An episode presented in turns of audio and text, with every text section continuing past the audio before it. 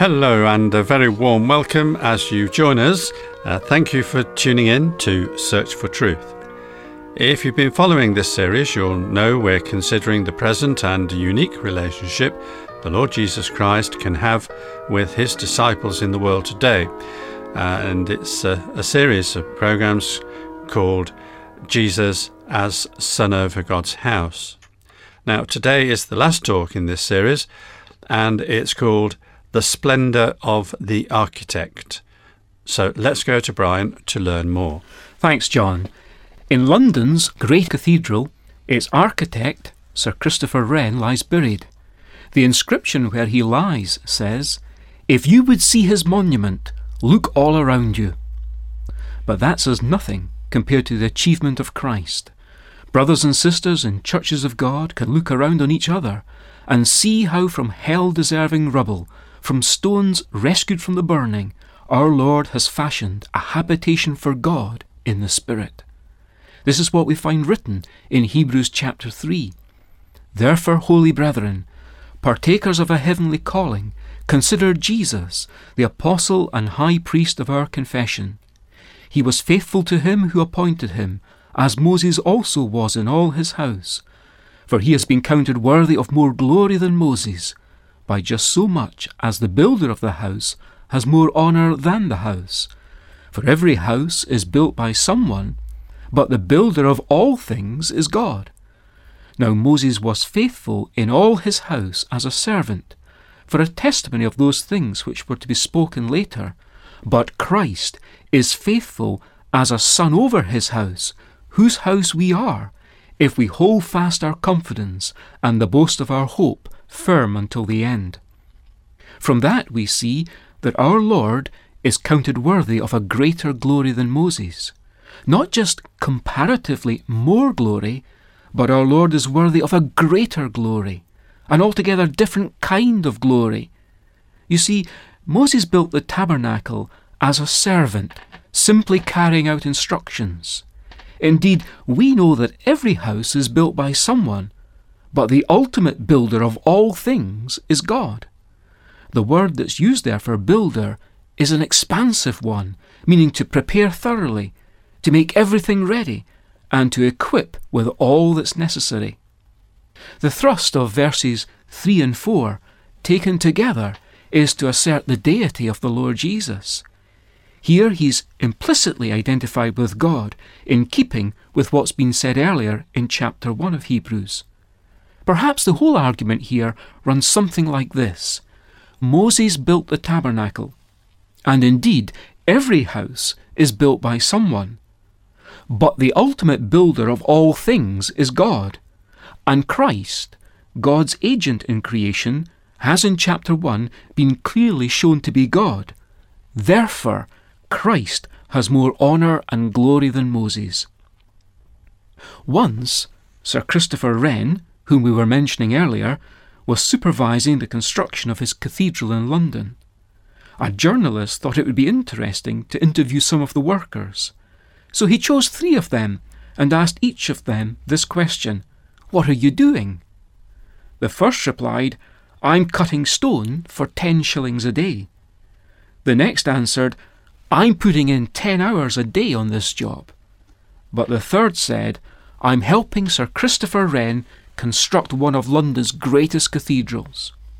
It was a glory for that worker to be associated with Sir Christopher Wren's building, but it was an altogether different glory that belonged to the great architect himself. His name is honoured to this day, but the insightful worker is unknown by name. So Christ has a greater glory than Moses. He who is the radiance of God's glory built this magnificent universe.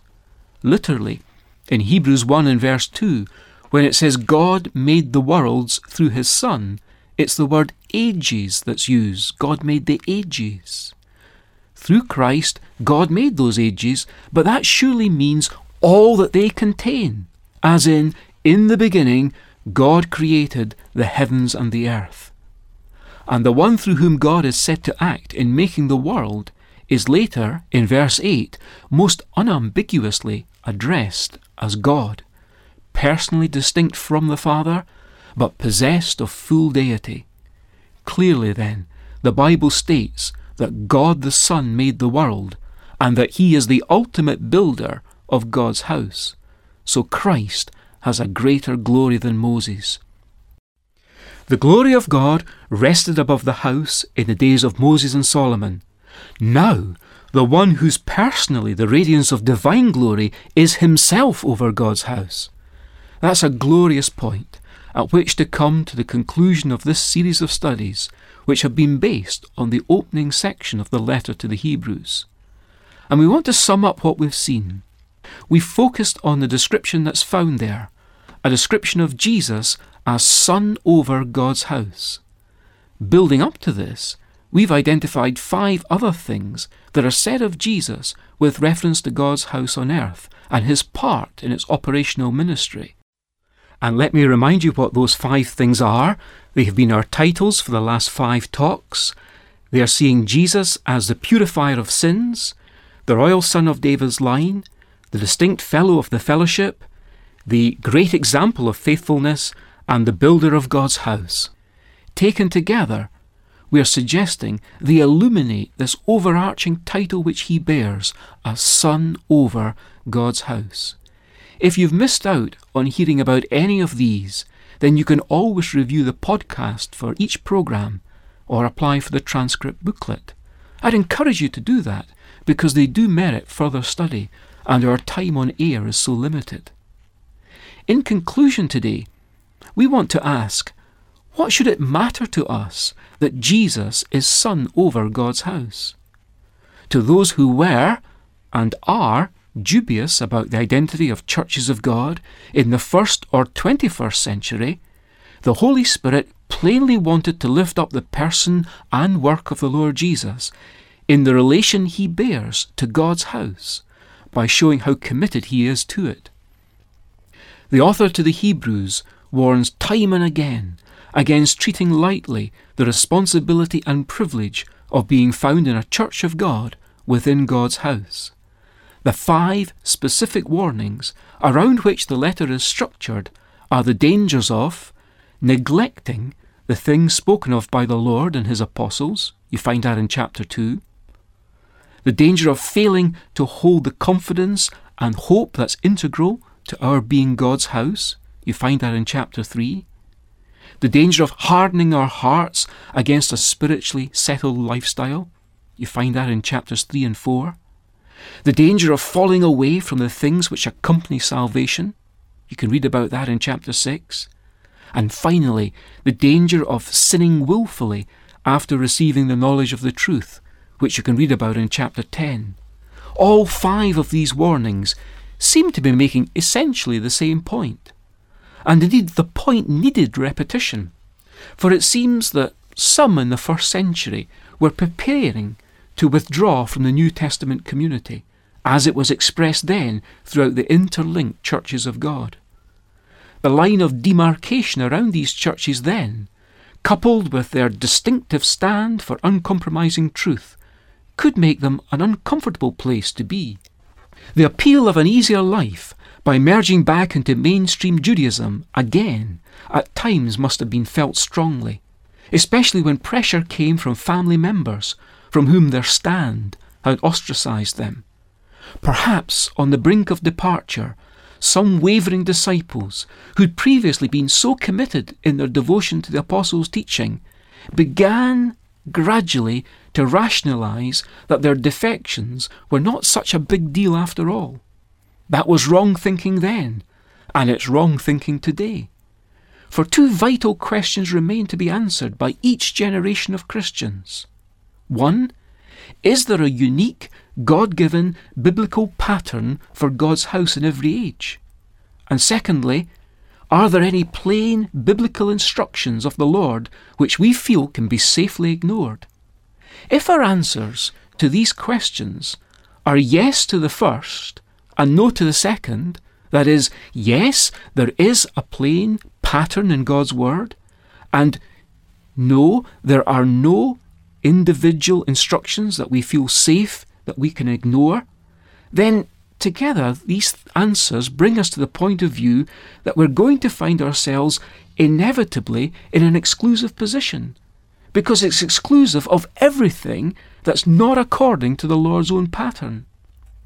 We simply must buy into this, just as the very first readers of the Hebrews letter were being asked to. Sure, it's not always comfortable, but must we not quit ourselves like men? To do or think otherwise is wrong, for it robs of its potency the astounding revelation of this greatest Bible teaching letter, the letter to the Hebrews. It's a revelation of Jesus as Son over God's house. He's the one whom we can relate to today in his ongoing operational ministry in heaven, with us relating to him from the vantage point of being in God's house on earth, the house over which he serves faithfully. And so, as we conclude this series, I wonder if you've really got to grips with this message of the Hebrews letter. You'll know you have when it evokes in you something similar to Jacob's great awakening as is recorded in Genesis 28 and verse 17, when he declared how awesome it was to be in God's house. Christ sits at God's right hand after the cross to give rest and stability, to give victory and purity to our lives of service in God's house today. It is glory just to walk with Him. He will guide my steps aright through the vale and all the heights. It is glory just to walk with Him. It is glory just to walk with Him whose blood has ransomed me. It is rapture for my soul each day. It is joy divine to feel Him near wherever my path may be. Bless the Lord, His glory all the way. Glory just to walk with Him. It is His glory just to walk with Him. He will guide my steps aright through the vale and the heights. It is His glory just to walk with Him. So I hope you enjoyed today's study and the series if you've been following. And if you've any comments or questions about today's talk or the series, Brian would be pleased to help. Or if you'd like to send for the transcript booklet which goes with this series, please ask for the title Jesus as Son over God's House. There are also back issues of other titles which you might like to download via the internet or order through Amazon. Now, I'll tell you how to do this in a moment, but first, here's our postal and email address. Search for Truth, Church of God, Downing Drive, Leicester LE5 6LN, United Kingdom. Here's our email address sft at churchesofgod.info. You can also download audio versions of some past programs. You go to www.searchfortruth.org.uk. This is our church website where you can also access additional helpful material. That's www.searchfortruth.org.uk. Some titles of Search for Truth booklets are also available at Amazon. Go to amazon.co.uk forward slash Kindle ebooks and type Search for Truth series into the search box, where you'll find a growing list of transcript books from previous programs is available. So thanks for the pleasure of your company today. We do appreciate you spending time with us. And next week we start a brand new series called Who Am I? where we consider what the Bible teaches about each one of us. So I hope you can join us.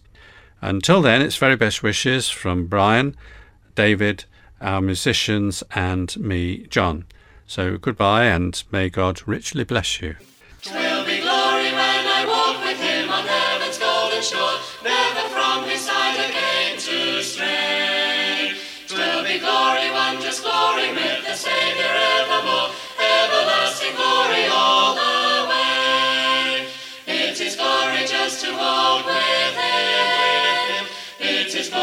Just to walk with him. He will guide my steps aright through the vale and all the heights.